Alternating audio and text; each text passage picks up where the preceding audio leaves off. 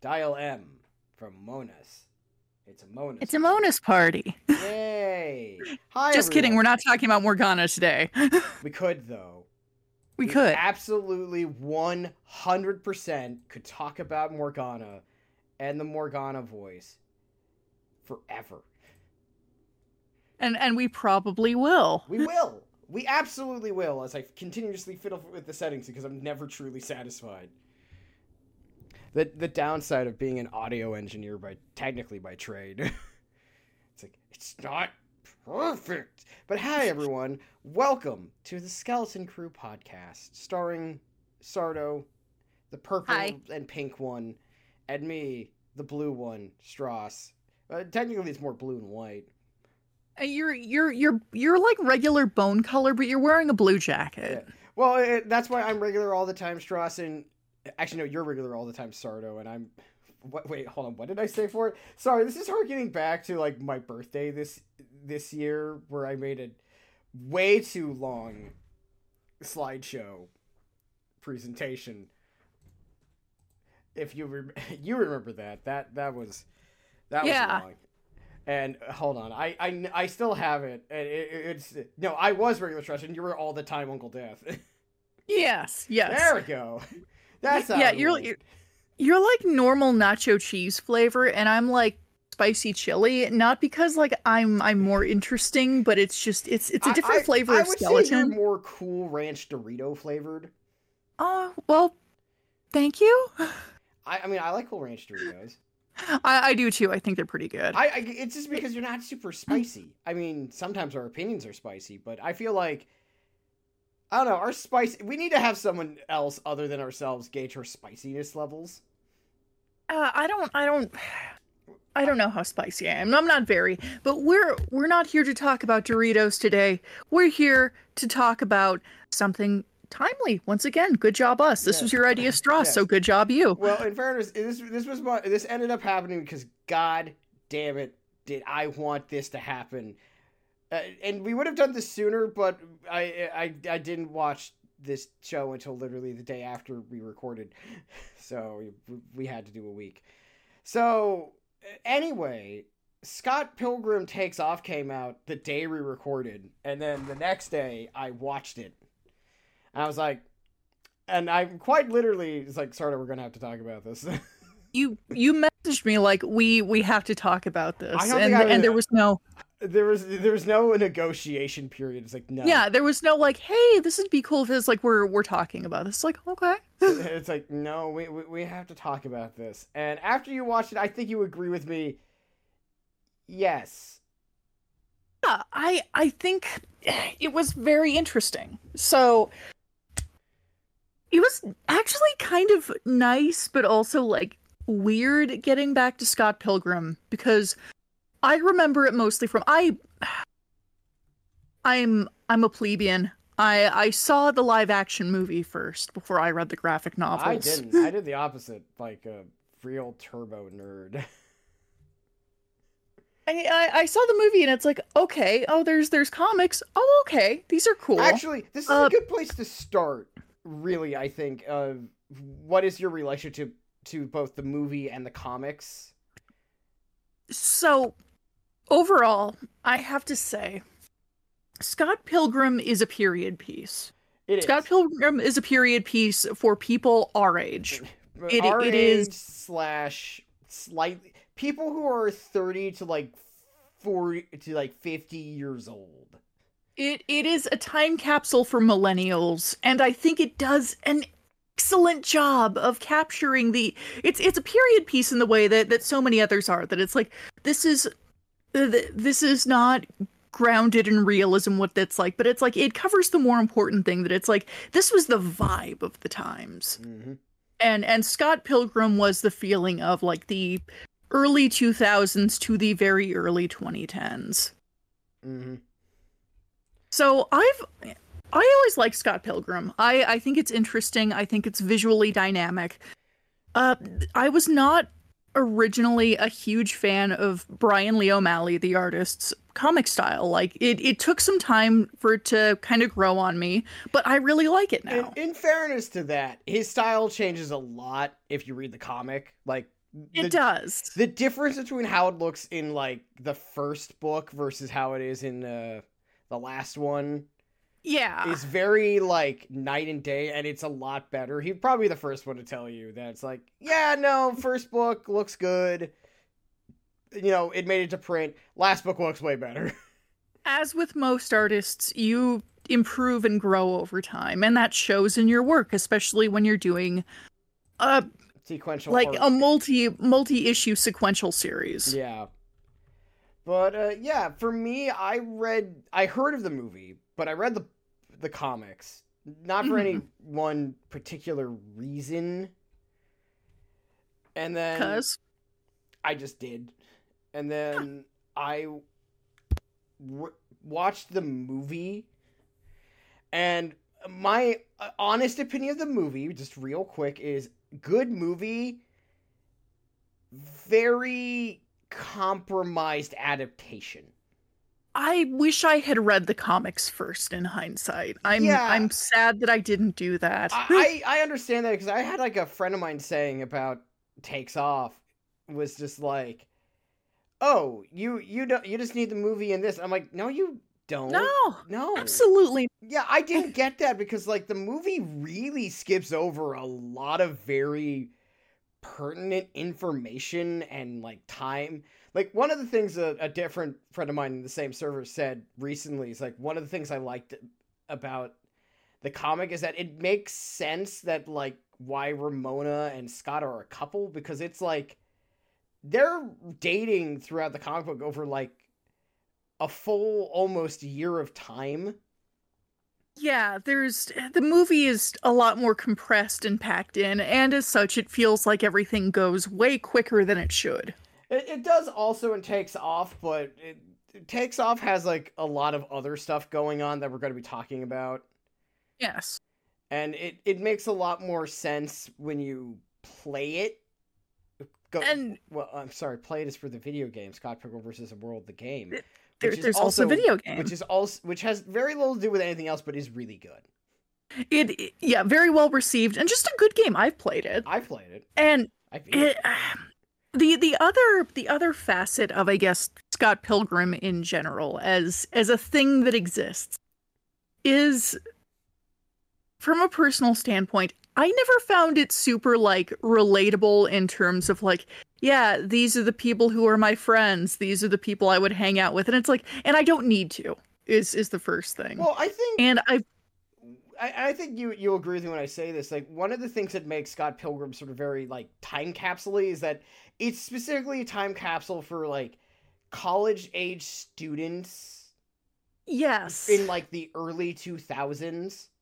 and it's it's in that like unsure transitory period where you're you're 19 20 maybe 23 you you got out of high school you're and you don't know what you're doing with your life but you you don't have that question of what is my life going to be and and you're feeling kind of aimless and that's something I do like about the, the characters is that general sense of aimlessness, and we're just kind of doing whatever the hell we need to do And- and in the given moment. yeah, and it's also like this time period like before like smartphones, before like social media really became becomes a thing.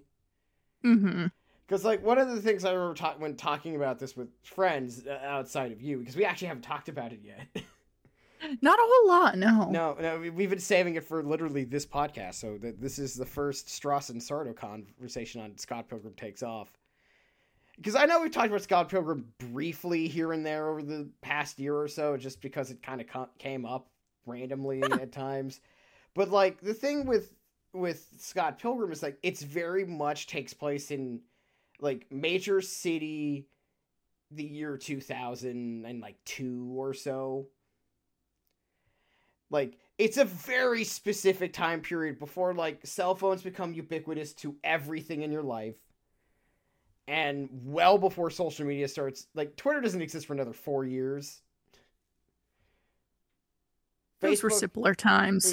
sim- they were simpler times in a sense where like also things were a lot more localized hmm and like the internet was different so like the internet was still kind of niche and not like everyone's online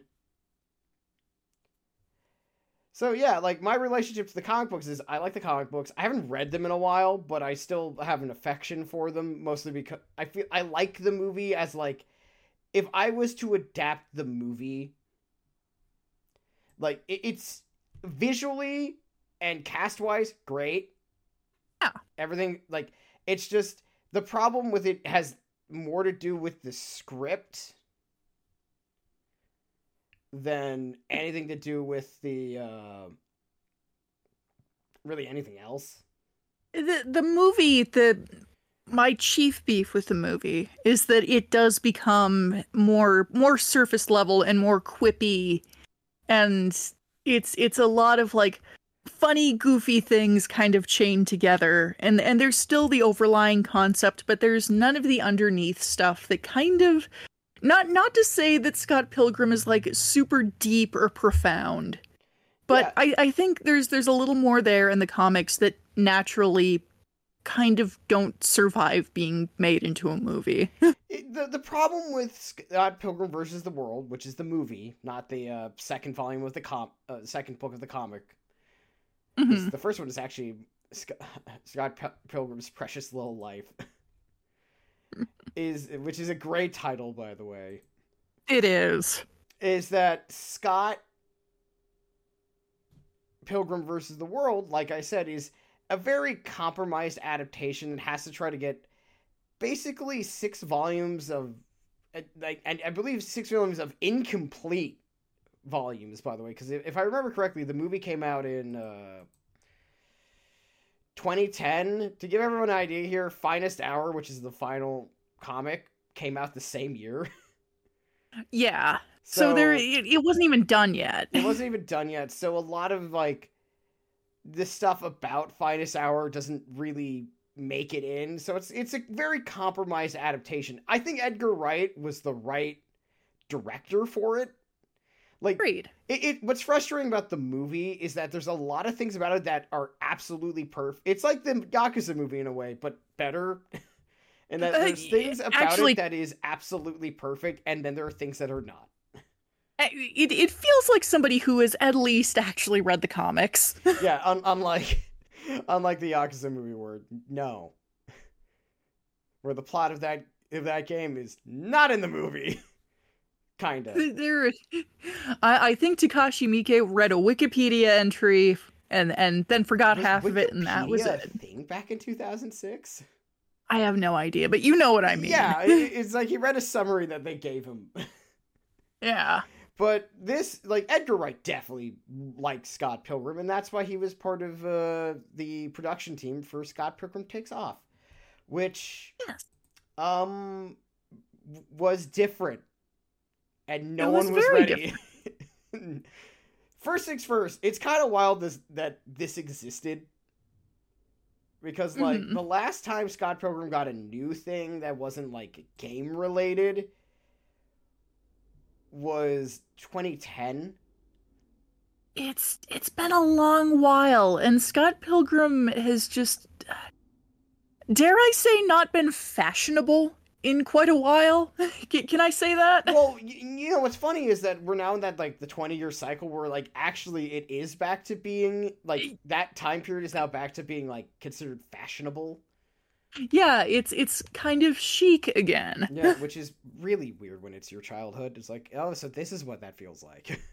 Like, oh shit. I remember going going to high school with girls who really wanted to be Ramona Flowers. and now here we are. and, that, and uh, so, uh, it's like, oh god, I remember dating people who wanted to be like who were like some of these people, and it's Yeah. awkward. Yeah. But uh yeah, so Scott Pilgrim Takes Off is an eight episode series on Netflix, uh, done by uh, Science Saru, is the animation studio. And we should first mention that this is not the first time we've ran into Science Saru. Do you remember the last time we, we ran into them? Not ringing a bell. When was the last time? Um, you should because it made us cry. It's Heike Story. Da-da-da. Oh my god. Well, hey, Da-da-da. two two for two for Science Saru. yeah, and, and as everyone should know by now, I will find a way to wedge Heike Story in somewhere to tell you to go watch it. So go watch it. You should. You should also As watch this should. too because this was also quite good. But yeah, I would say this is not because I remember when this was announced, I was like, oh, cool. It's like this was going to be an adaptation of the comic book because the movie kind of is it is and isn't at the same time. Mm-hmm. But uh, uh, that's not what we got. In fact, what we got was Brandon Lee O'Malley saying, "You already read the comic. You already saw the movie. You're not getting the same Here's thing something again. different. I added cheese this time." And I respect him for that. no, because I like that's the first thing that like you know what? This is your chance to like maybe undo some of the problems with your comic book are, aren't necessarily problems, but are like things that I think people rightfully criticized. and and it's like that, and and also There's a lot to talk about, So- people. I'm sorry.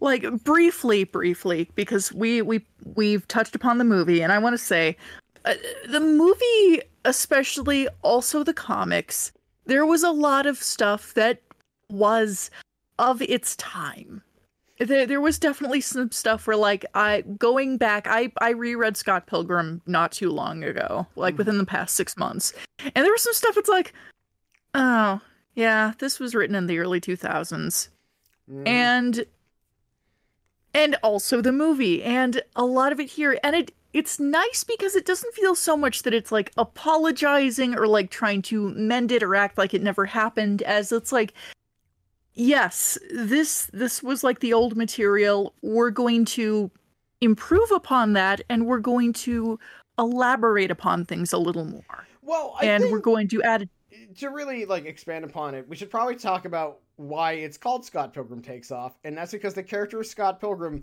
is ejected from his own story. In And it's so good. like I- it was in episode one or two where that happens. Do you remember? It, it's episode two. Yeah. and i'm i'm not a virulent scott pilgrim the character hater. I think he is he is a flawed human being who's kind of a loser. Uh, he's he's a major loser. Well, like I think But- that, like one of the things the comic does, just to make sure people get this, is that Scott is supposed to be not a horrible person, but kind like a very real kind of shitty. he's he's kind of a dirtbag and and a dirtbag in some very real ways Scott is someone you know.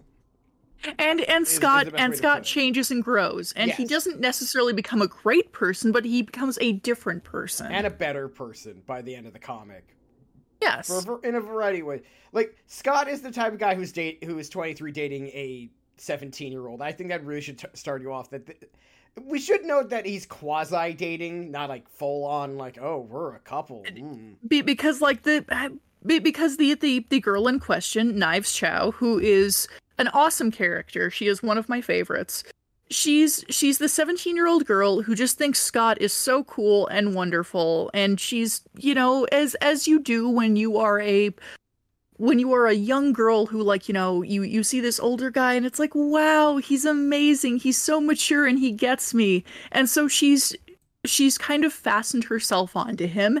And Scott is a spineless piece of shit that can't tell her, No, I'm not going to date you because I'm 23 and you're a child. like the the issue the thing with Scott that needs to be understood is that a he's a which by the way this is why Michael Cera being the casting for him is actually kind of brilliant. Mm-hmm. Like yeah, he's probably not as supposedly good looking as Scott is supposed to be. I don't think Michael Cera's ugly. He's just kind of he's very He's just a. He's a regular. He's just like a, a normal guy. he's he's also very gangly. Like Yeah. it, his face is normal, but then you see like all of his limb. He's a very Yeah, gangly person, which is why he, he he plays nerds very well. Yes. But like Scott's got kind of that like every man boy next door sort of like he he looks fine and you you could probably see how somebody could find him Attractive. if not charming then endearing. yeah.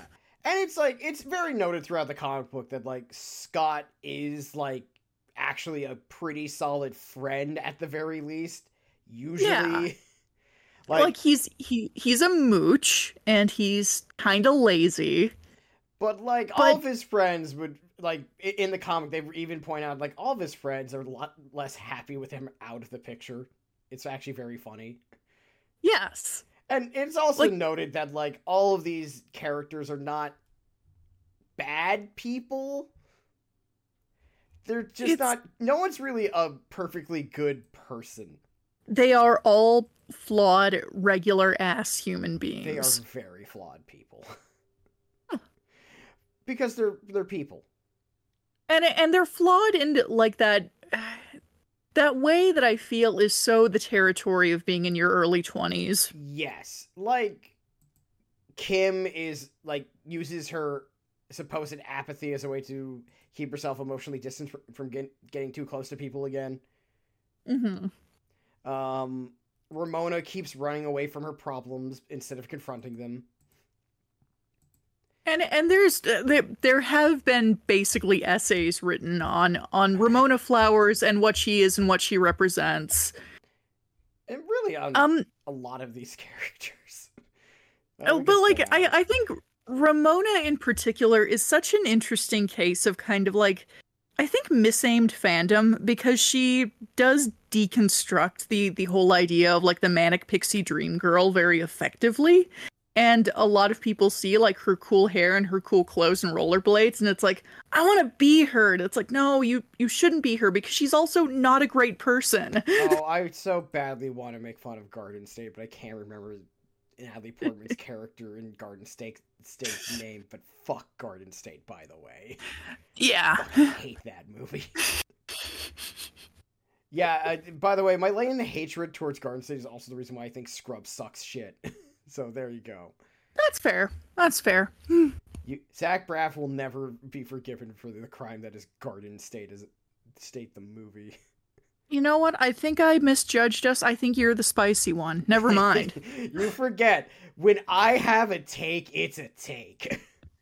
but, But, yeah, uh, going back back on topic, it's just you're right. Like all these characters, like a lot of Scott Pilgrim as a story is about how the original anyway is about how Scott you know basically grows up and like starts becoming an actual adult because there's that like your early 20s is that weird point in your life where you're not quite an adult yet because you've only been an adult for like 4 years.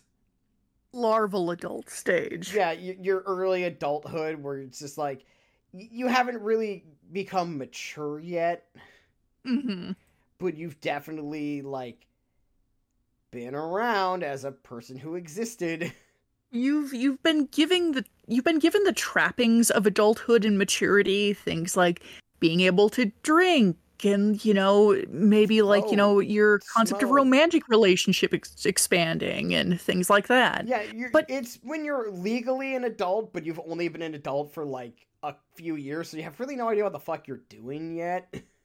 Precisely. Is I think the best way to put it, and yeah, and that's how we end up here with like people like, well, the characters of Scott Pilgrim. Scott Pilgrim, 23 years old. Yeah, And yeah, and very stupid. extremely stupid. And I really do admire the effectiveness of the comic in particular for managing to tell a story about the main character and and the people around him who can be very stupid sometimes without making them frustratingly so Oh yeah, because like like Scott does stupid things. Scott does heinously stupid things. Um Scott does stuff that really kind of make him a scumbag in initially. But it's like never do I feel like, you know what, okay, you know, fuck this, I'm dropping this because this guy is an irredeemable moron. It's like let's see where the story goes. yeah, and that's basically what Scott Pilgrim is about in the thing. But the thing that Brandon Lee O'Malley wanted to do in this adaptation was, I have all these other characters I never really explored. They were just kind of here. They're set dressing. yeah. Well, some of them were set dressing. Some of them were like props, and some of them like only got so much time. Like for as popular as Kim Pine is as a character, She's very popular. She is very popular and for good reason. She is. I, I'd forgotten how popular she is, though. I didn't. I, I, I But- was but on the, yeah. I was on the Kim train for years, man. You know, that doesn't surprise me at all. yeah, yeah. it- But- it- it- some things do not change. But they've they've gone unexplored by the majority of Scott Pilgrim media until now. Because in fairness to the comics, it's about Scott. It's it's Scott's story, and it it makes sense that it's it's focused on him because it's it's his story. And But it's like I would also I, yeah. I would say so. Really, we need to talk about the real main character Scott Pilgrim takes off, Oh, and that is Ramona Flowers. she is she is our lead here. I I would say that that is just straight up. Ramona Flowers is in charge. This is her show, and it's great. Because the because the thing is, the comic is the the adaptation is mostly the same. There are some small changes here and there. Hmm Like I, re- there are some scenes that happened much later in the comic book that were happening in like episode like one and two. That was actually pretty interesting.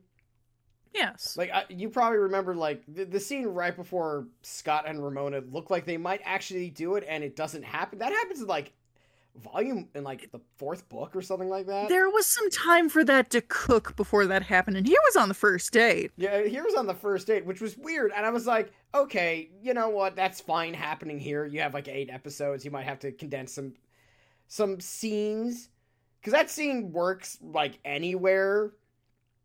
But I was like, huh, that's interesting, and now I know why that scene happened so soon. Because at the end of episode two, when Scott is supposed to find Matthew Patel, the first of the evil X's, um, he loses. Scott fucking dies. Scott fucking dies. Except not really. we we learned that that's not actually the case, but as far as we know, as we do, Scott fucking dies, and everyone's just like, They have a funeral for him and everything. a whole ass funeral. Even his ex shows up, his famous ex, Envy Adams, who Envy uh, Adams. played by Brie Larson in the movies. and still it Uh, still is actually in English anyway. It- They they got a lot of the folks from the movie to come and voice this. no, they got everyone back. Dang, Like everyone. like Aubrey Plaza's back, Johnny Simmons, Kieran Culkin. Everybody. and e- including even I'm pretty sure part of the reason why this got made was because Chris Evans was willing to come back with probably to scale. Yeah. Oh, okay. we will get to it because God, he's having he's great in this. He he really is. But like basically the whole point is for the in, like everyone's back. Like the whole movie, they got the whole like part of the big thing was they got the entire movie cast back, which was a huge big deal thing.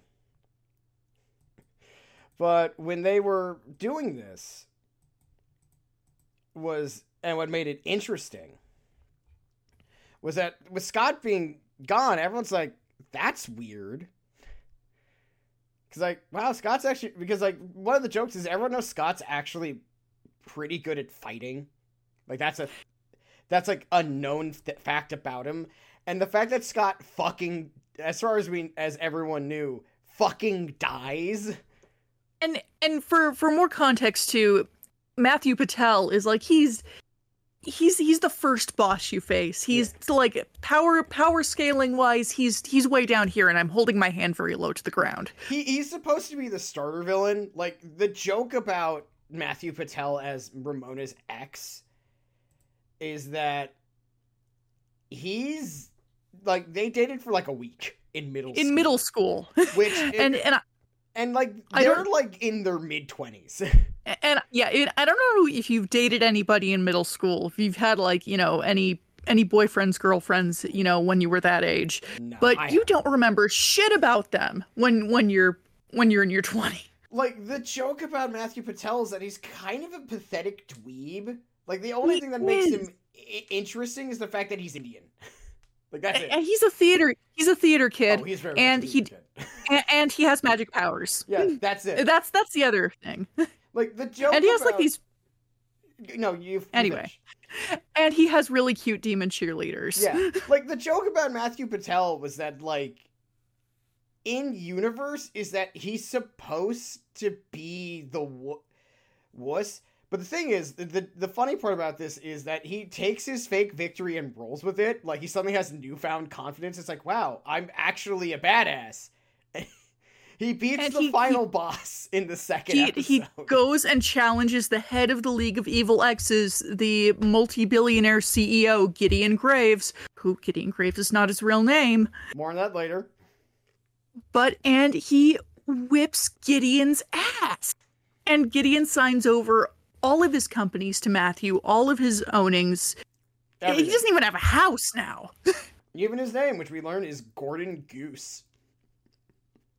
his last name is Goose. And- And and there's also like uh I was a little surprised by the character arc that Gideon gets because Gideon, as we know from previous Scott Pilgrim stories, is a piece of shit. He was verbally abusive to Ramona. He was very controlling. She's the one evil ex that she shows like visible discomfort and fear in being around. yeah, like the way And like you're he the way each X is described outside of Gideon, it's like, like like, oh yeah, them. yeah, that guy or this guy, like, or sometimes regret, like with Roxy, and even like a bit with Lucas Lee. Yeah. Not with Todd. She's like, "Fuck you, Todd. you suck." And and the twins, she's literally just like, LOL. Lol. yeah, the whole thing with the twins is just like, "Fuck you both," but not in like, like a mean spirited way, but more like, "Yeah, you dumbass." But, but I mean, like, R- Ramona was pretty mean for doing that. Well, yeah, like do not get me wrong. A big part of uh, the of the joke of why Scott and Ramona work is because they're both kind of similar kinds of shitty. They, they kind of suck in a way. Once again, very realistic way. But yeah. Matthew Patel was always kind of like the pathetic one, and him being like, "Actually, no, I've succeeded." And uh, shout out to uh, Satya Bahab- Bhabha who plays them both in the movie and he does a this. great Oh, job. he's having so he's- much fun. Oh, you can tell he's having the time of his life, and it makes the character like. I- Matthew Patel actually ended up being one of my favorite characters coming out of this. yeah, like him, like him, Ramona. Um, the stuff with Lucas Lee was hilarious. Cause uh, Whatever. yeah, whatever. But yeah, so like first, that's the first two episodes. Is just basically end of the second episode. It's like, oh, this is different. Yeah, this it- is it's like you know, there's what we were expecting. Okay, it is the it is the end of the first episode, I believe. It's like you know, there's there's like you know, Scott Scott finds the girl of his dreams. He like you know finds Ramona, asks her out for a date, and and uh, the the whole thing comes back to like you. This is a recurring theme of sparks. They feel sparks between them, and you know, so it's like, oh, we we've got maybe a thing here, but also Scott still needs to fucking break up with with knives because it's like dude, you shouldn't be dating her in the first place, but he doesn't get a chance to do any of that because he fucking dies. he gets fucking murdered, supposedly. As Allegedly. because one thing Ramona realizes is like, wait a minute, that doesn't make sense. Something feels And- off here. And she And- and- basically gets confirmed that yeah, actually Scott's not dead because the we should mention because the comic goes into this and it starts of the episode and how they become attached in the first place is that Ramona has the ability to go through these things called subspace highways. yes. And these sub I'm sorry to be cutting you off the entire time by the way. Oh no, you're good. You're good. And and these and she goes through and she's like, "Wait a minute. Scott's subspace highway still exists. If he was dead, that wouldn't be a thing." Yeah, like hold on here. And uh, that's when she starts going on the hunt to figure out what the hell's going on.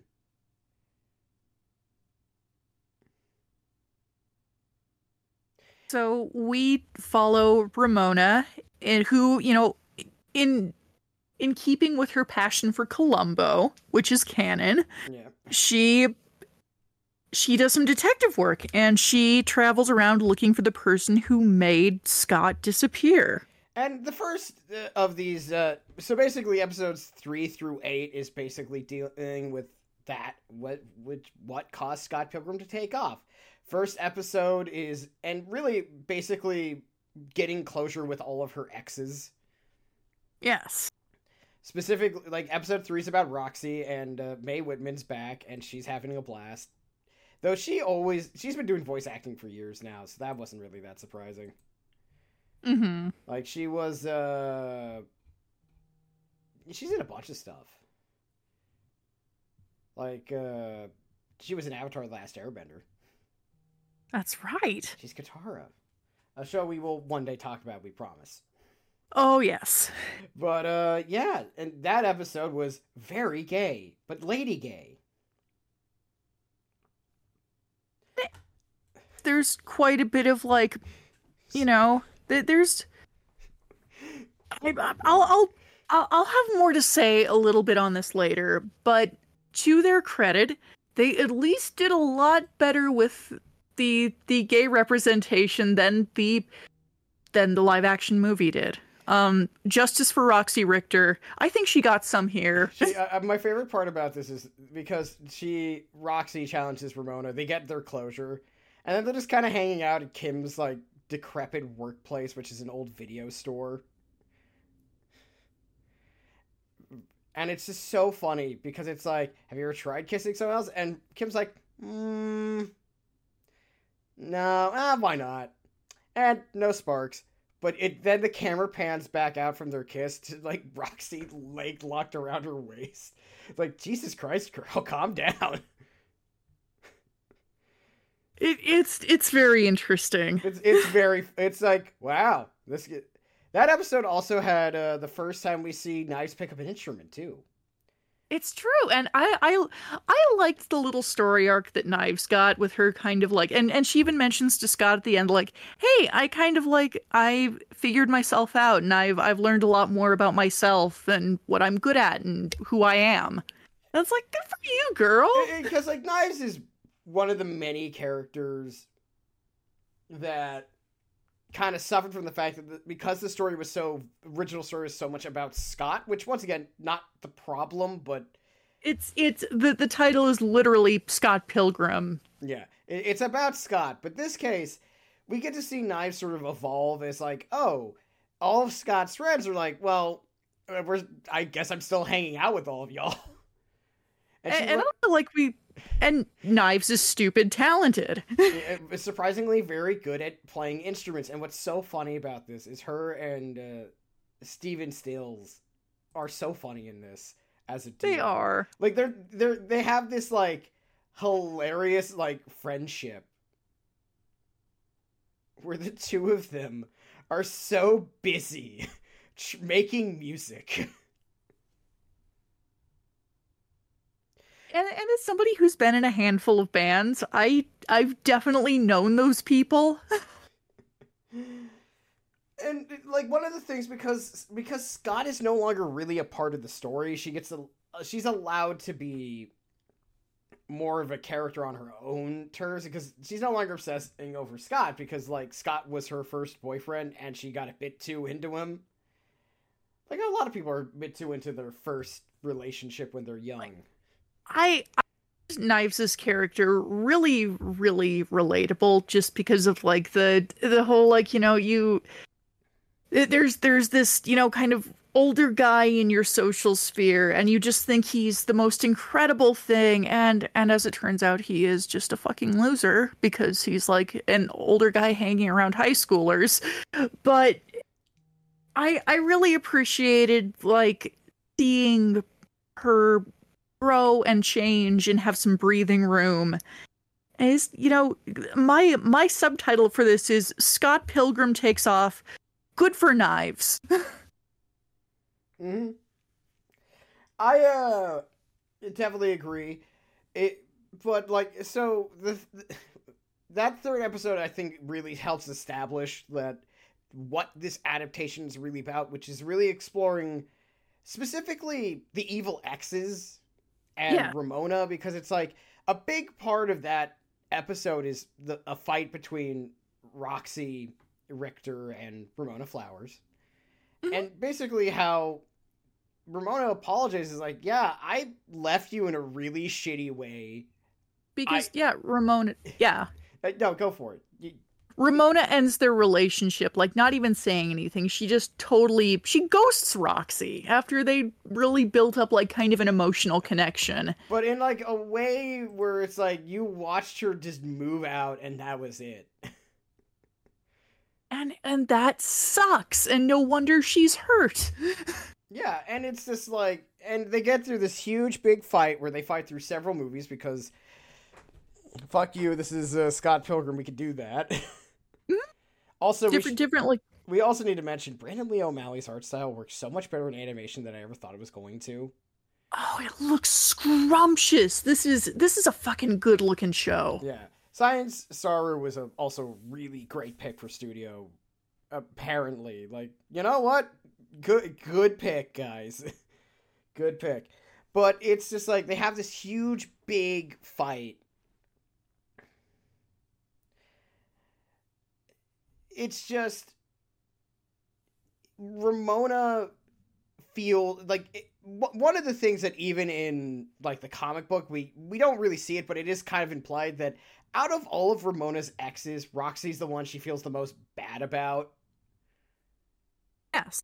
because like the way it ended was really remote like it was Ramona's fault on a few of them but this one time it definitely was her fault Th- this was the most unquestionably a shitty move on her part. Yeah. And like not not shitty for any any reason mm-hmm. o- other than that just like she didn't know how to say goodbye. and like also the fact like it was very clear for for Ramona it wasn't really working and that really hurt Roxy in a way that uh And I mean, getting into it a little more, I do appreciate they made some steps to explain it's like, yeah, you know, it it affected Ramona differently because it it seems like Ramona didn't that like she she clearly cared for Roxy. She she had feelings for her, but she didn't she didn't appreciate like the level it was on and and that was a shitty thing of her to do. And it's yeah yeah it's it's it, that whole third episode really establishes I think the tone and I mean, and that's is s- and and I apologize if I'm like kind of like going a mile a minute here, but like I think that's one of the things that the movie never sat right with me in the Roxy bit because like I know everybody has a chuckle over the whole, you know, I was just a little bi curious. Well, I'm a little bi furious thing. It's like Which is a great ah, line. It, it's a great line, but also like I can say, especially from personal experience, it's like that shit hurts when it feels like you're not really taken seriously and you're seen as kind of a novelty. yeah And they they rectify that here this is of and and I think they did a good job with yeah, kind of taking steps towards and that's what I mean that it's like they don't try to like whitewash over the fact that that happened, but they they address it in a, a well done way, I think. But I I have a lot of feelings about Roxy Richter and I don't think everything was perfect with that in this show, but I think it was really good.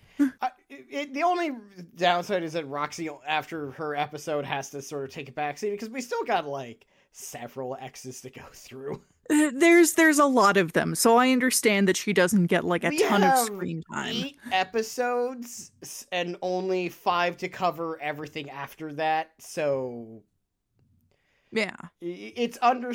I wish there was a bit more that like this. I like you know it's a good thing when we say, man, I wish there was maybe like one or two more episodes. But we need to move on to the next episode, which is about Lucas Lee, the actually second Evil X. Uh, Roxy is uh, not second; she's actually fourth. We're we're going a little out of order with with the X's, but it, that doesn't really matter here. and fun fact, um, Lucas Lee is the only character to actually fully, completely changed in style. yes. because uh, Lucas Lee is originally looked more like Scott, Mhm. Much like Not in the way I think they I think they did that because number one in the movie he was originally played by uh, pre Marvel movies Chris Evans. Yes, he was. Where he's he's so much fun in the movie, by the way.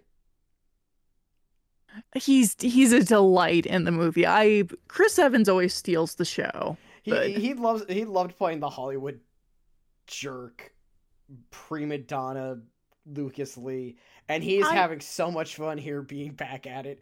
It's like I no. I I was not going to do the Marvel What If show, but fuck it, I will be back for Scott Pilgrim. I always love seeing Chris Evans play a piece of shit in movies, and and according to him, Scott Pilgrim was the most fun he ever had in a movie. Oh, I believe that because you watch his turn in the movie. Because the funny jo- the joke about Lucas Lee's one of the main characters who really benefit from this adaptation. Yes, he does. Because the funny part about Lucas Lee as one of the evil exes is he's the one who's most over Ramona. Like, yeah, they he... broke up. He went on with his life, and he like it. Literally in the comic book, he's like, "I don't want to fight you, Scott. I'm only doing this because Gideon is making me do it." But like, yeah, I don't give a shit. He's Mr. Hollywood now. He's yeah. He's got more important things to do. Like th- that's the joke. Like in the joke in the book is that Scott Pilgrim is ready to fight this guy, and he's like, "Man, nah, man, we're cool." Like, I'm over her. That happened like freshman year of high school. I moved on with my life. He's like, cool, can you do a skate trick for me? sure. Sure, it's been a while. And then he fumbles and dies.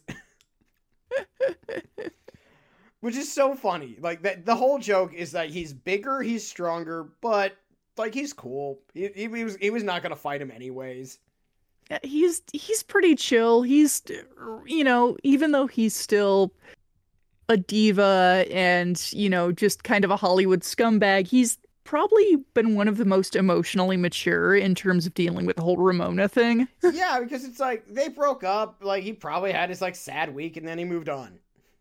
Like that's the that's always that's always been the joke. Like even in even in this adaptation that's still there. We're like yeah, like whatever. It's like we're done. Whatever. and I do love the whole bit where he's uh skating to Liam Lynch's United States of whatever. Oh, that the music choices in this show are great. Um, fantastic music. But what's so great about it is that like in this version because it's still the Chris Evans version, his agent calls it's like you need to do this movie because all your movies are starting to bomb and if you want to keep me as an agent, you got to do this stupid movie where he plays Scott Pilgrim because someone wrote Scott Pil- the original Scott Pilgrim story as young Neil, who's a, a guy. God, young Neil, young Neil in these two episodes is wild. I love I love young Neil. so young Neil is one of the many characters that is like friends with Scott He's uh Stephen. He's Steph. I'm not sure if it's supposed to be Stefan or Steven. But he's, he's mm-hmm. Stefan Steele's roommate, like it, like or like housemate or whatever it exactly is. They kind of live in a house. Yes. It's 2002, and the housing market hasn't explode bubble hasn't blown up yet. Yeah. But they're they're roommates, and he's trying to be a writer, and apparently he wrote this script in one night and doesn't even remember it because he didn't write it. and they're trying to film it. And hilariously, Lucas Lee is originally tapped to play Scott, and he is he's not trying. He is not trying. not not at all. And I, I love young Neil's general kind of like attitude about things. Like, aren't you upset that like your your movie got canceled? It's like, eh, not really. I'm fine. and I, I guess another thing, especially with young Neil in mind, is uh props to the writers on this for like actually making like an awkward character that's kind of like effectively written because I, I feel like especially in in movies of this type and flavor, not movies, but you know, you know, media in this type, that it's like there is this heavy reliance on like this character is awkward and that's really funny. But you know, it's not always it doesn't always land, but it lands here. Yeah, and it, lands here, and also like this whole sequence is like there's a huge skateboard fight against a bunch of paparazzi ninjas, Yes, there is. which is great. And it really is like what what I like about how they write Lucas Lee is that they they combine sort of like the Hollywood douchebag version from the movie with the more like actually he's a nicer guy, just kind of whatever type of person that he was in He's- the comic. He's he's not maybe super he's not super smart. He's maybe kind of inconsiderate and very like caught up in like huh aren't i cool? But but he's he's he's not a piece of shit. He's just Yeah. he's he's sort of thoughtless sometimes and again it's like they're they're very real person flaws. Hmm And what what's so great is that he started dating the woman who's playing knives in the movie. It's like he's dating a seventeen year old, and he's like, she's thirty one, which is so funny. That yeah it's just so funny because it's it's one of those things where you're like, actually, that makes sense. yeah Actually, it's funny because Lucas also points out, it's like, man, there's a lot of red flags in these two's relationship. it's like, oh, right. Two of you are, uh, need to do some growing.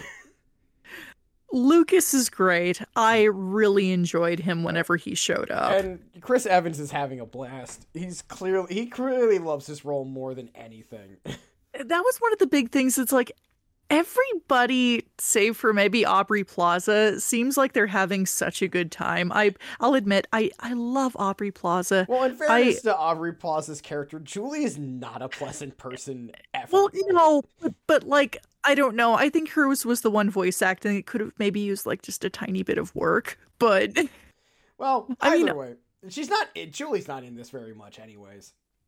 yeah. So, it, Starts dating Gideon though. yeah.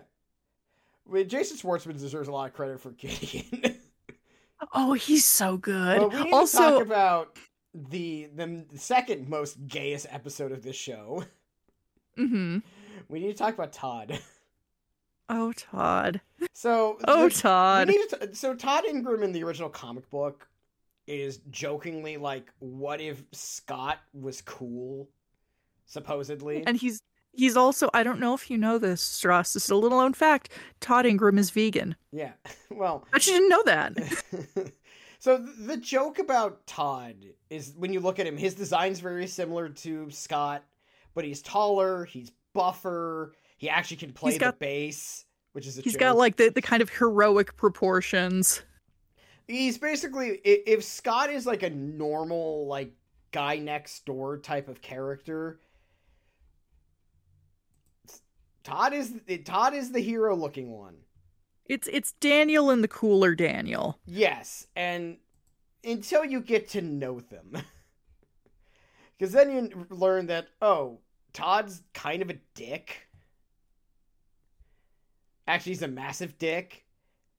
Mm-hmm. Like, it, it needs to be noted that, like, throughout the story, like, when you go through it, you start realizing that, oh, like, the whole point of, like, part of the reason why Todd loses his fight despite having superpowers because he's vegan. That's a thing. Don't ask. And, and yes, vegan portals are a thing in this. Well, because in the original comic, the joke is is that To- because Todd's a phony, like that's kind of his thing is that he's a massive fucking phony. He was secretly cheating on his diet. I forget on what. Do you remember? Oh, it was uh g- gelato. Gelato isn't vegan. It's milk and eggs, bitch. right. Yes, that's what it was. But like the joke is is like despite Todd being like powerful and competent, like part of the he's also currently dating Scott's old ex, Envy Adams. oh, Envy Adams. Oh, Envy. Natalie.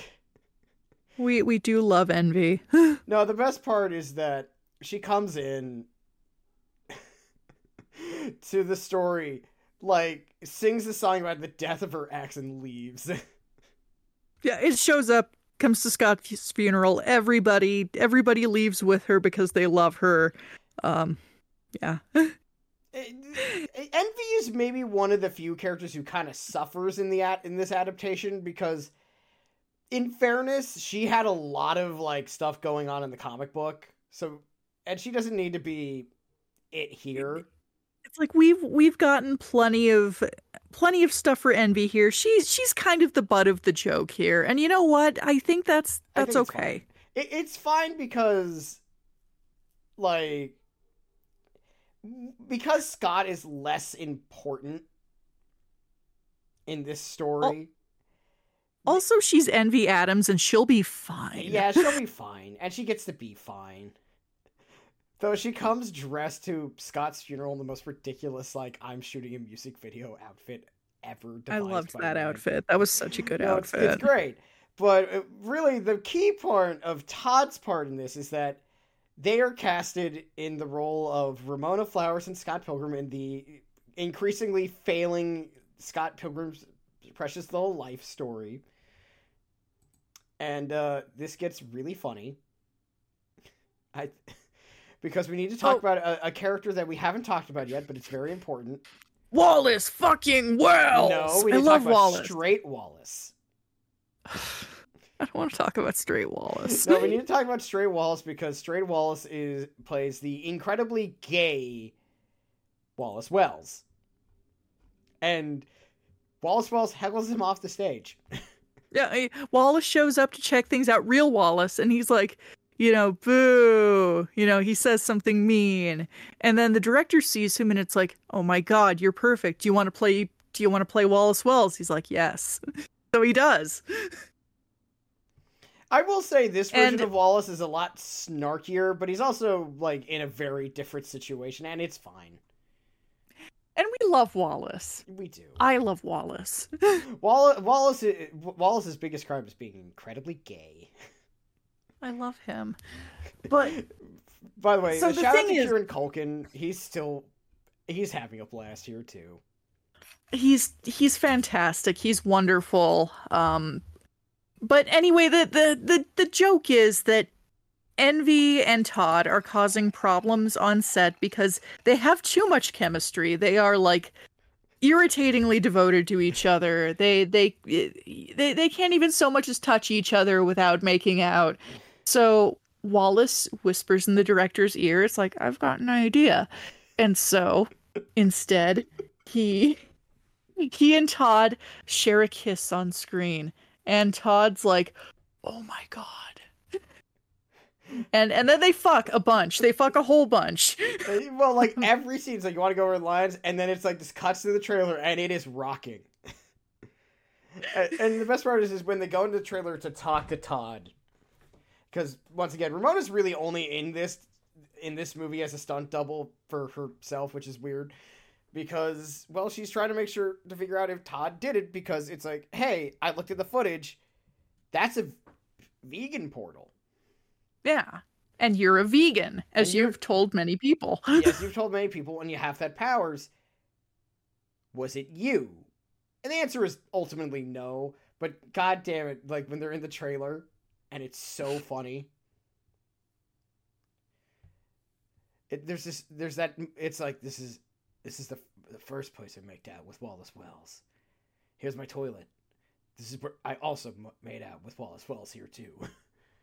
and both Envy and Ramon are like, please stop. I don't care. Please stop this. That's enough. We just want to show you the video. but yeah, but I I like what they did with Todd here because like they kept the fact that the reason why Todd was basically ultimately defeated in the comic book was because he was cheating on Envy with their drummer. hmm And this time it's like, no, he's cheating on Envy with Wallace Wells. Master turning straight men gay. Or or at least straight men bisexual. Who knows? I, I, I feel uh, after all this, I'm pretty sure Todd can only love Wallace Wells. Uh, well, that's that's more of a single target sexuality then. I guess. But goddamn, does he love Wallace Wells? It's it is great. Well, I mean, it, this it is Wallace. great. It is Wallace Wells.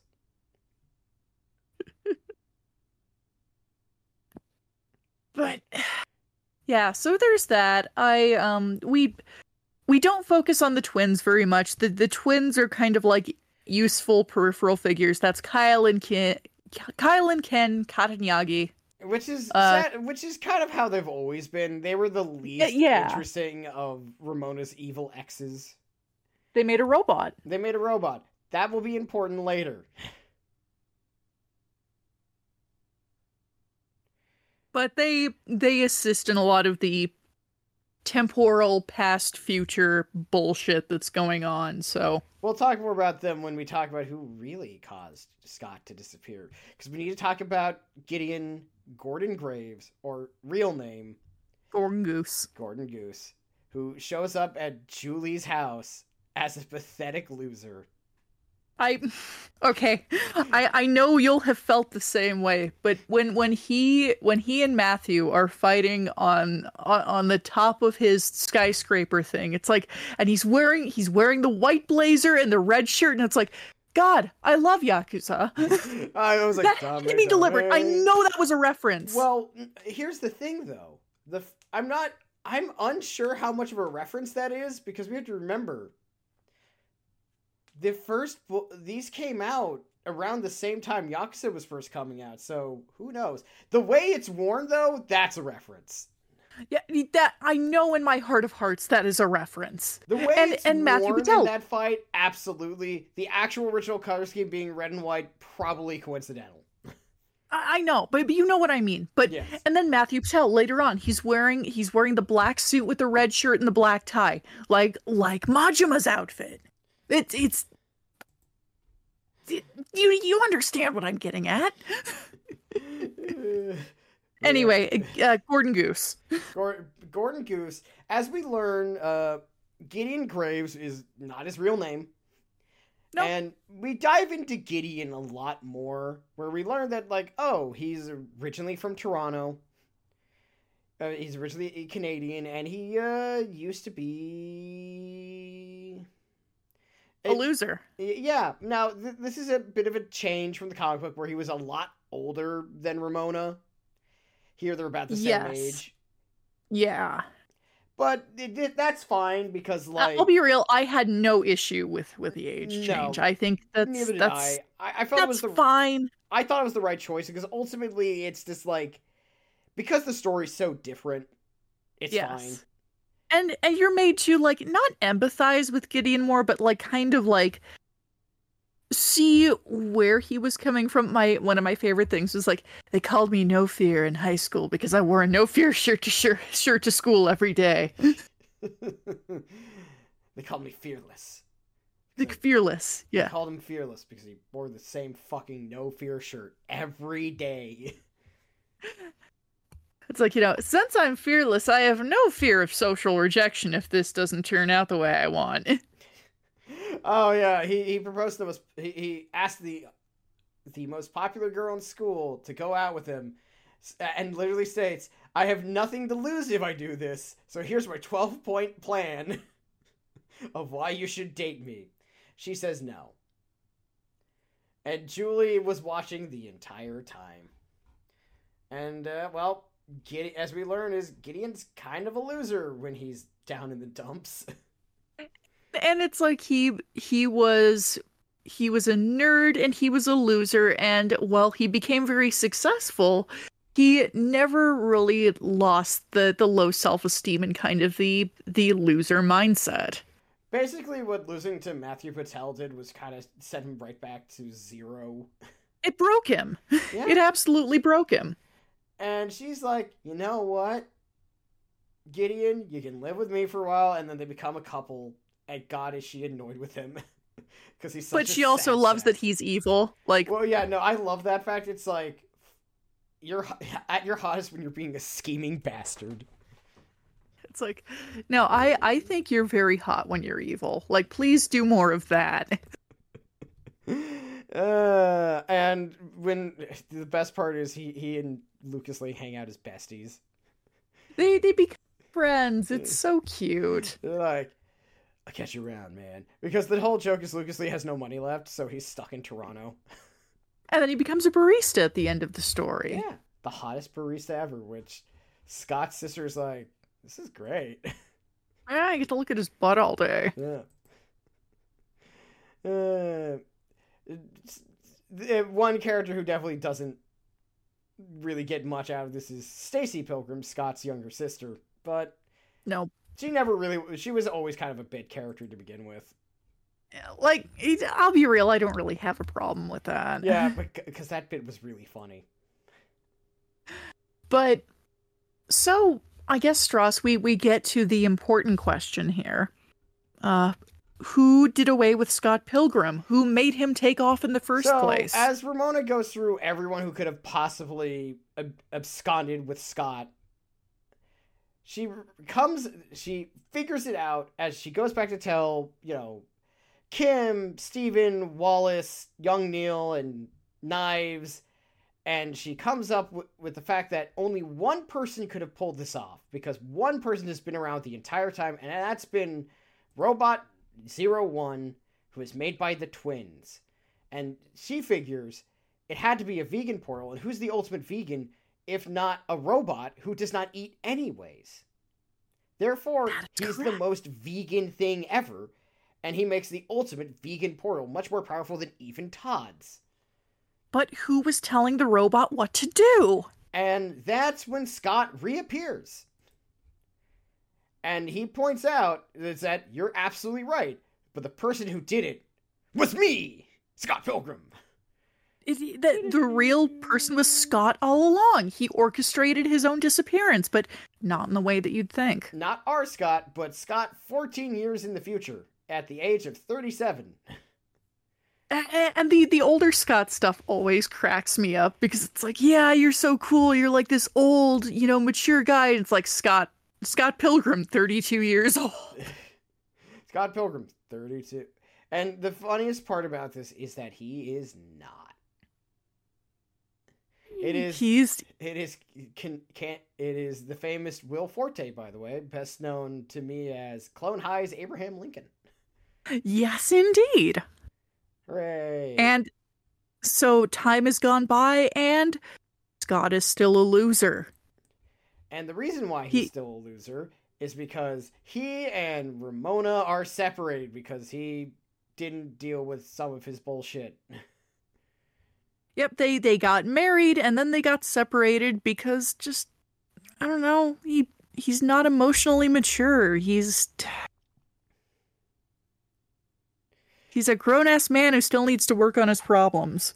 And uh, what we learn is is that he and the twins ha- hang out and make mu- really stupid music videos. Which is why the twins are a part of this. Yeah, it, they're they're a band together. They they they got they got a they got 105 views on their last video. That's great. I would kill for 105 views on I I would also kill for 105 just, just views. because it'd be like, wow, really? Oh, that's neat. that that hurt a tiny bit, but it's like, I laughed anyway. well, in fairness, they, they have more production value. And a robot. That's true. Do you have a robot? we hmm. don't have that yet. You know, if, if we had a robot, I'd bet we'd get 105 oh, views. yeah. We should build a robot We should. that has vegan powers. Yes, but it, it turns out that future Scott has been orchestrating all this because he wants to prevent current Scott from ever getting together with Ramona because Ramona broke his heart because she was a conniving she devil.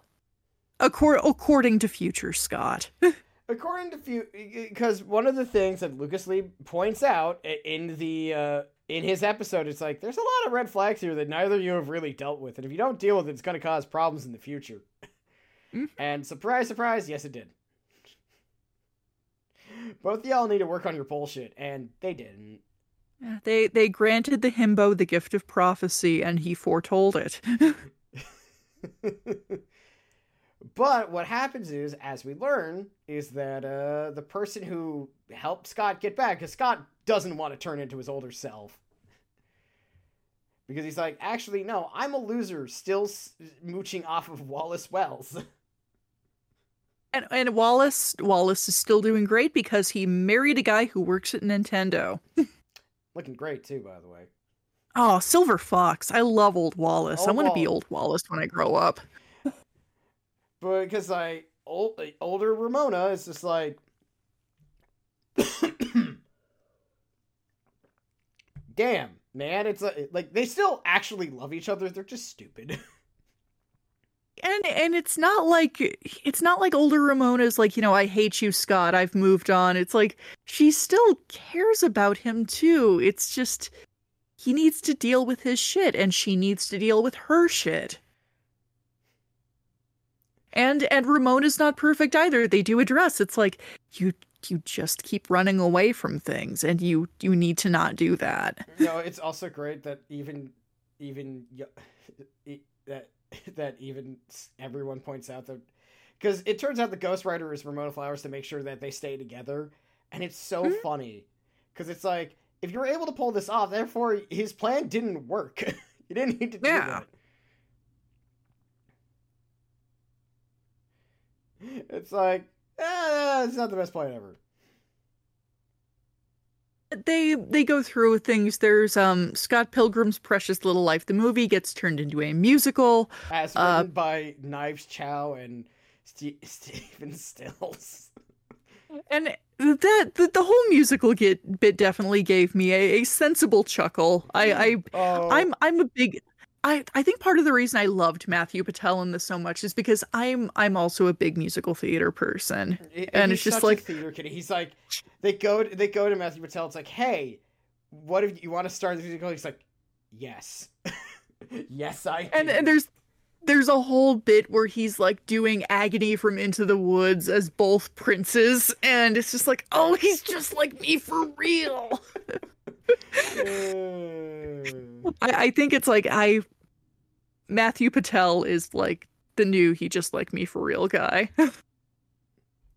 yeah, and it's just so funny because what ultimately is the plan is, okay, Scott's back. They can't kiss, so something's wrong. They try to, there there's a there's yeah, there's a force field separating them every time they try. and they're like, okay, who set it up? And the answer is, surprise, it's still old Scott. He he he had a contingency plan, so.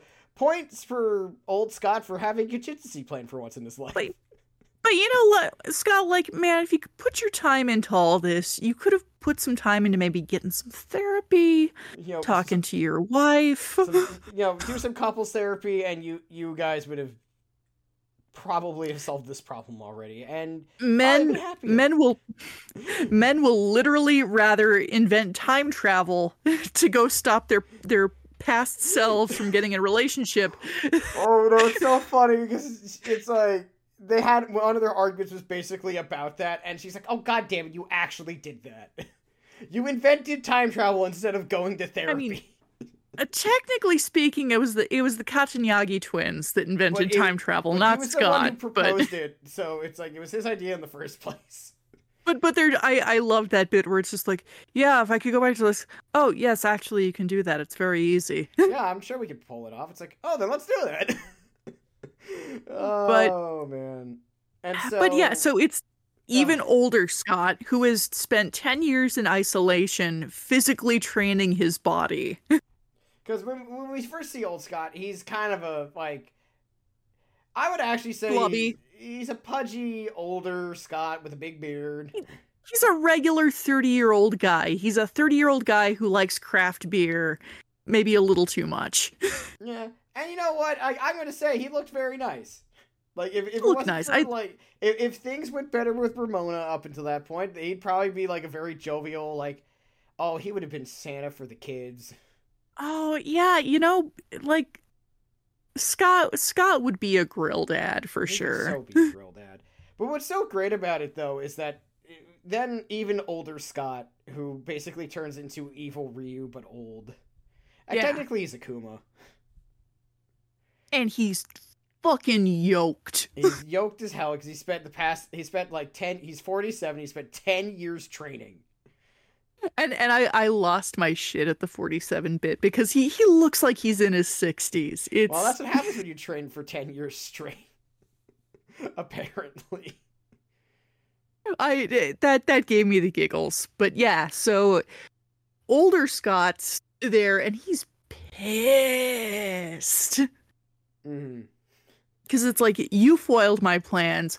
Fuck you. You know, I I figured out that I don't need to just stop you. I need to stop the world. So he he transports all of the people in the audience there to his future pocket dimension. He's like, I'm gonna fucking myrtleize all of you. And he does. Like ev- all the seven evil X's, Scott, Ramona, Yeah. everybody. He even punches the highlights out of Knives' hair again. He does. The- that is a running gag that will never not be funny.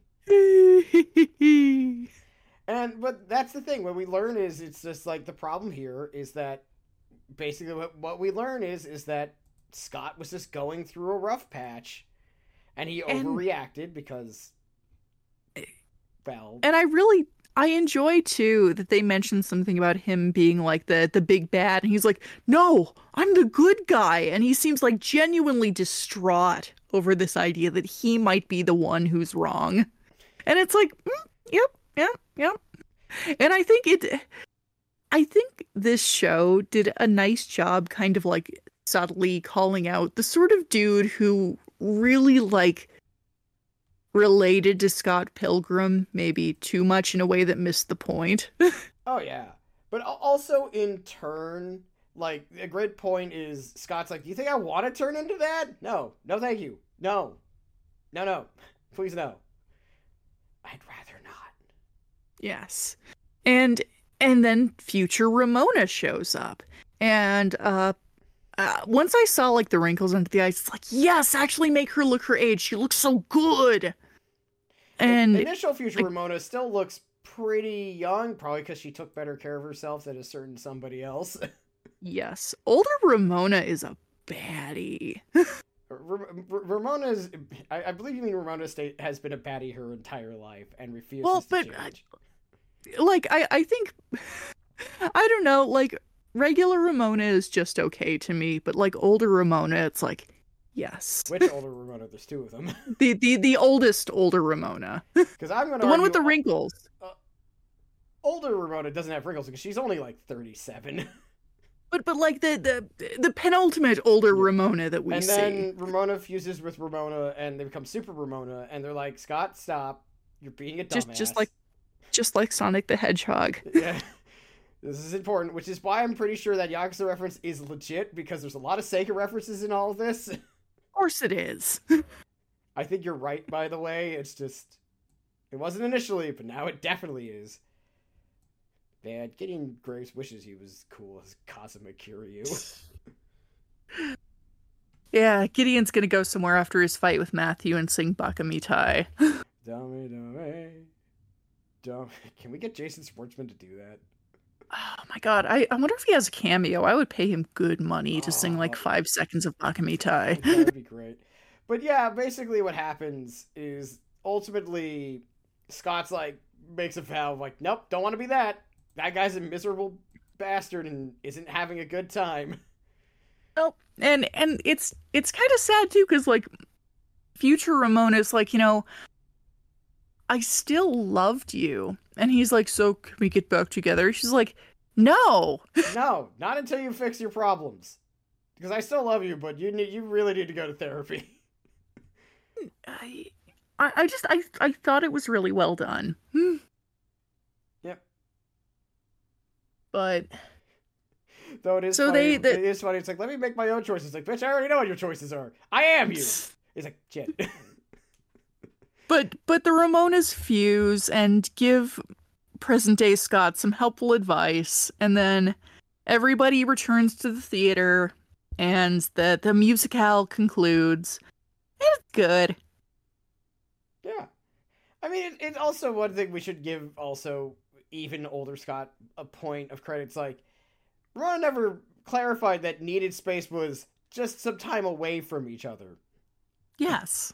Because once again, Ramona has a bad problem of running away from her problems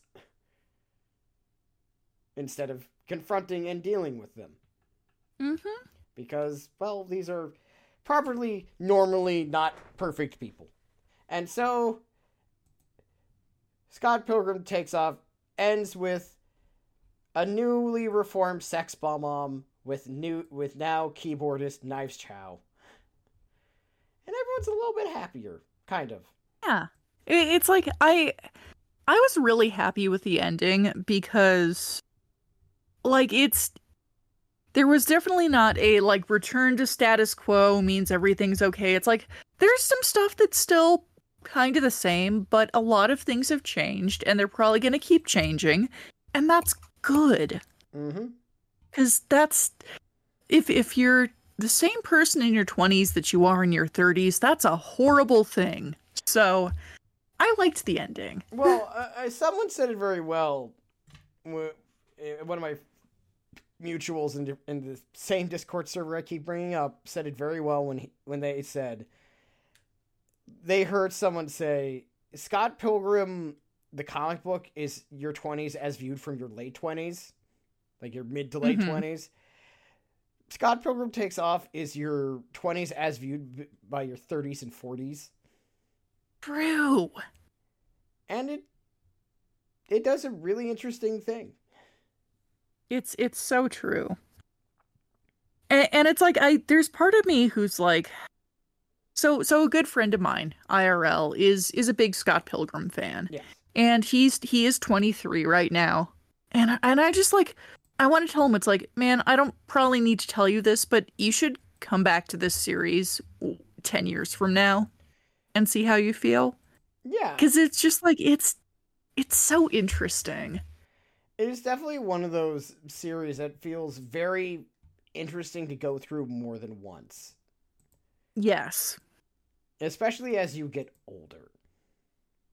I think I get more out of Scott Pilgrim now than I did when I was the age of a lot of the characters in this. I think so too, because it's like what's great about like yeah, certain characters got kind of this the shaft in this adaptation. Like Lisa never shows up. hmm Like that's a there's a whole ass character who's just not he- there's whole ass characters not here. Characters like uh who else is here? Uh not Mr. Chau never shows up. Lisa Miller never shows up. Nega Scott isn't a concept. I, sort of. But like I I think it, the word that comes to mind in terms of this series is efficient. It's a very efficient, lean use of time and space that they're given. It's eight 30 minute episodes and it uses them very well. Yeah. And it, it does its job and as a as an adaptation but more accurately an expansion An expansion's a good word. as an expansion to the original i think it's really it, this was needed Majorly so. I I feel like this improved upon the source material. mm-hmm.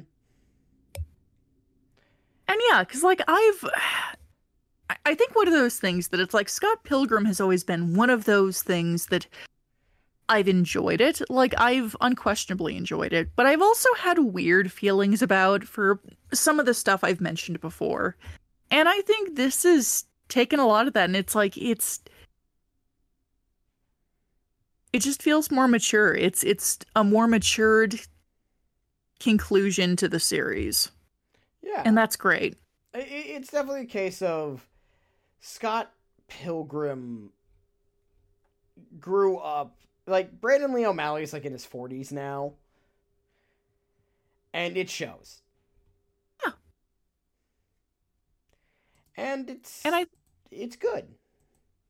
And it does just a magnificent job of capturing that like early 20s kind of I don't know. I I think when when you are in your early 20s, it's very comparable to being a small baby and kind of having a myopic view of the world, not because 20 somethings are like evil or narcissistic, but because like you are fighting for your life. You have just become an adult and you have no idea what the hell's going on. So you're going to be a little self-centered. yeah, well, like I think a big part of that is like you you basically when you turn eighteen uh, or whatever is legally construed as an adult in your country, mm-hmm. you have to kind of start over. Yeah. Like because suddenly you're now an you're, you're a brand new adult and there's suddenly all these adult things you have to do for the first time that you never had to do before and it's like it, it's like resetting yourself. And a big part of I think Scott Pilgrim captures that aspect.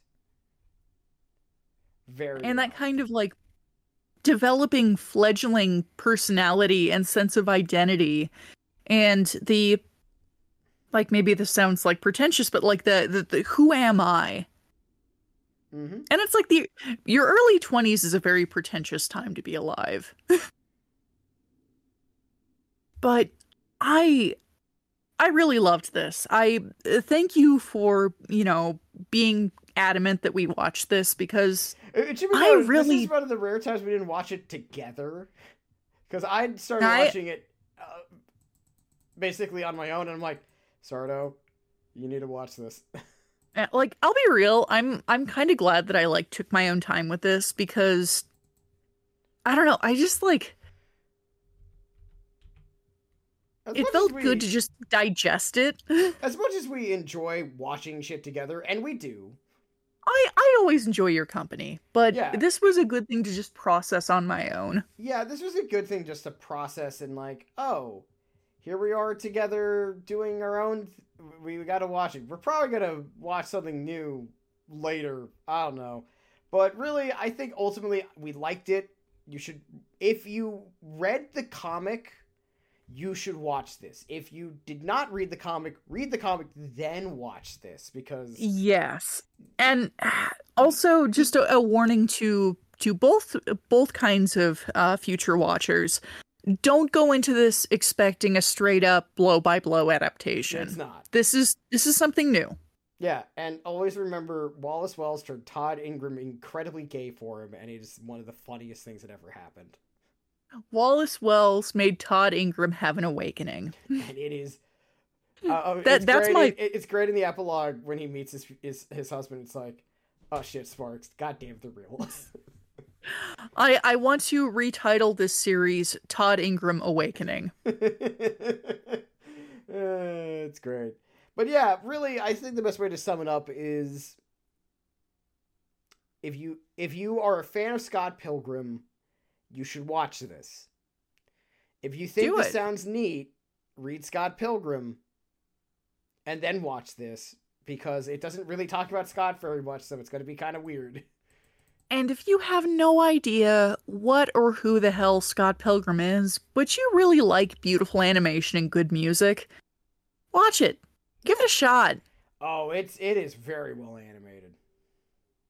It this was gorgeous. I I really like I this this was kind of a it was a hot tub of of a viewing experience because it's like I just want to sit here and soak this in.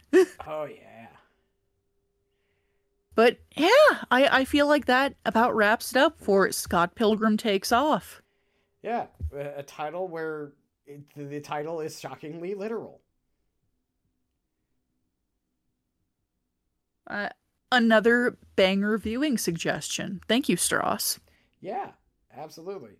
Um, yeah. and- So what the hell you been watching, Sardo? Oh, If anything. other than this, I've not been watching a whole lot. I I I'm making my way towards the end of Baldur's Gate 3. I just killed Orin. I just uh dispatched the Iron Throne. So that's been fun. But in reading world, Mhm. I started a manga called Hunting in Another World with My Elf Wife. How is it? Allow me to explain. Um, you know, it's not bad so far actually. Yeah, that's good. Uh, so the the premise is that this like young man like who's like a a hunter he's a hunting enthusiast he he gets mauled by a bear and dies and of course in the isekai trend he gets reincarnated into into a fantasy world and this this young elf woman rescues him. And and they kind of have like they they have like the sparks for each other from the beginning. And like some stuff happens where in in elven culture it's like this thing of well you know my i i i have all these daughters and this daughter the one who rescued you is the least likely to get to get married off. So since you know since you found her and you have this bond you know marry her and go off on adventures. And it i'm i'm not doing it probably any sort of justice by describing it this way but it's actually kind of a cute story because it's like the the main couple like clearly has a good dynamic and the the elf lady is like way taller than this guy. So that's Oh, always I'll- fun. I'll, I'll see. I'll probably check it out at some point, maybe. it's it's actually kind of cute. I i sort of dig it. It's it's fun I, on the other hand, have had a very interesting week because I started my week with something interesting happening. You already know what it is. hmm We needed to, uh, well, a brief moment of I didn't expect Kazuma Kiryu to force his way onto the most exclusive list in gaming history of the games that made Stross cry. it's another one we Number you you had me watch Number Number four, uh, four. somehow, some way ended up being the mid cool game. The man who erased his name. Who would have guessed? I didn't. I I'm gonna have to play this game at some point. I think maybe once I'm done with my my first tab run on Baldur's Gate, maybe then I'll pick it up if I'm not still playing Baldur's Gate. Yeah. But it's it's good. It's it's effective. It's shit. Yeah, no, it's just so funny. I was not like I was not going into this game expecting to feel any deep-seated emotions yet. Here I am. Who would have thought the game that gave us Nishitani 3 could also make us cry?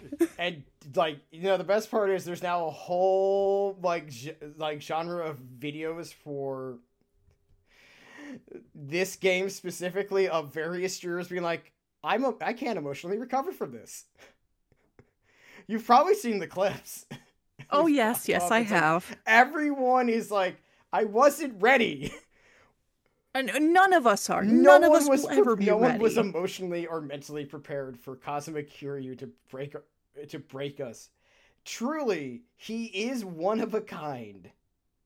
So, like, I'm I'm there on a Monday night, sitting in the kitchen, minding my own business, or Tuesday night. It was Tuesday night, Uh, and, and it's like you know, I'm I'm having a good day, and you're like, "Hey, Sardo, want to check something out?"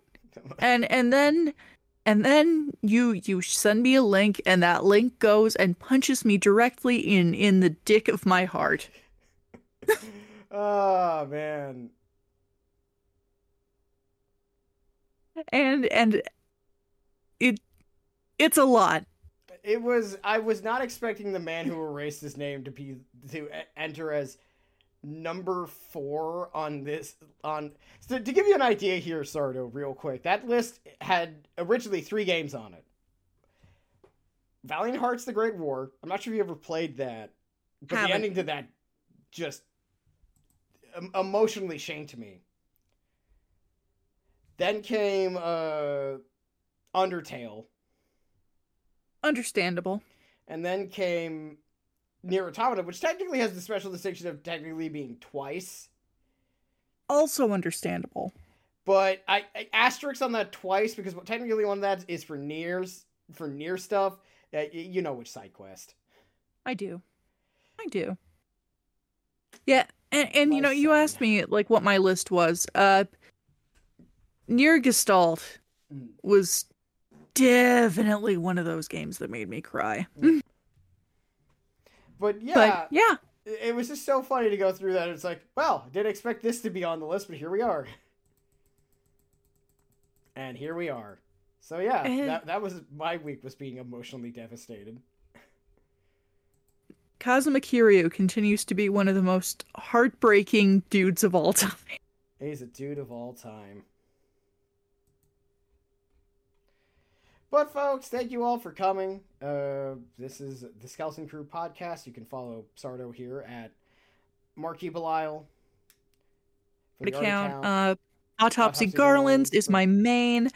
I'm gonna really look forward to drawing this thumbnail. I am. I've. I've got plans. I'm, Oh, I'm stoked. excited. This is great. I'm stoked. Uh, also in turn, we UnkleDeath on Blue Sky. UnkleDeath will be stri- on Twitch with the K, Both cases will be streaming tonight when this episode comes out. I'll be there at 6:30 p.m. Mountain Standard Time and Ah. 8:30 p.m. Eastern Standard Time. I'm all my Ross at every social media platform that I'm still on.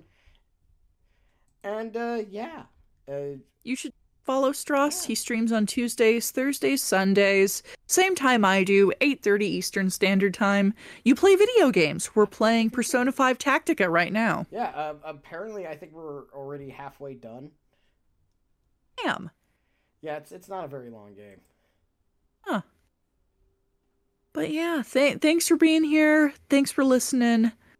I hope you have a good night, day, whatever time it is where you're at. Also, Be well. uh, you could uh, email us at skeletoncrewpodcast at gmail.com if you want to I- stuff in. We're open to ideas for episodes, stuff to do. My mom You sent- know- sent us a suggestion. We might do that at some point. Hell yeah. Yeah. But in the meantime, folks, you all have a good, wonderful, whatever time it is where you're at. I don't know when you're well. listening to this. And remember, uh, gelato isn't vegan. It's not vegan. You'll lose your vegan Milk and eggs, powers. bitch. Milk and eggs, bitch. Goodbye, everyone. Bye.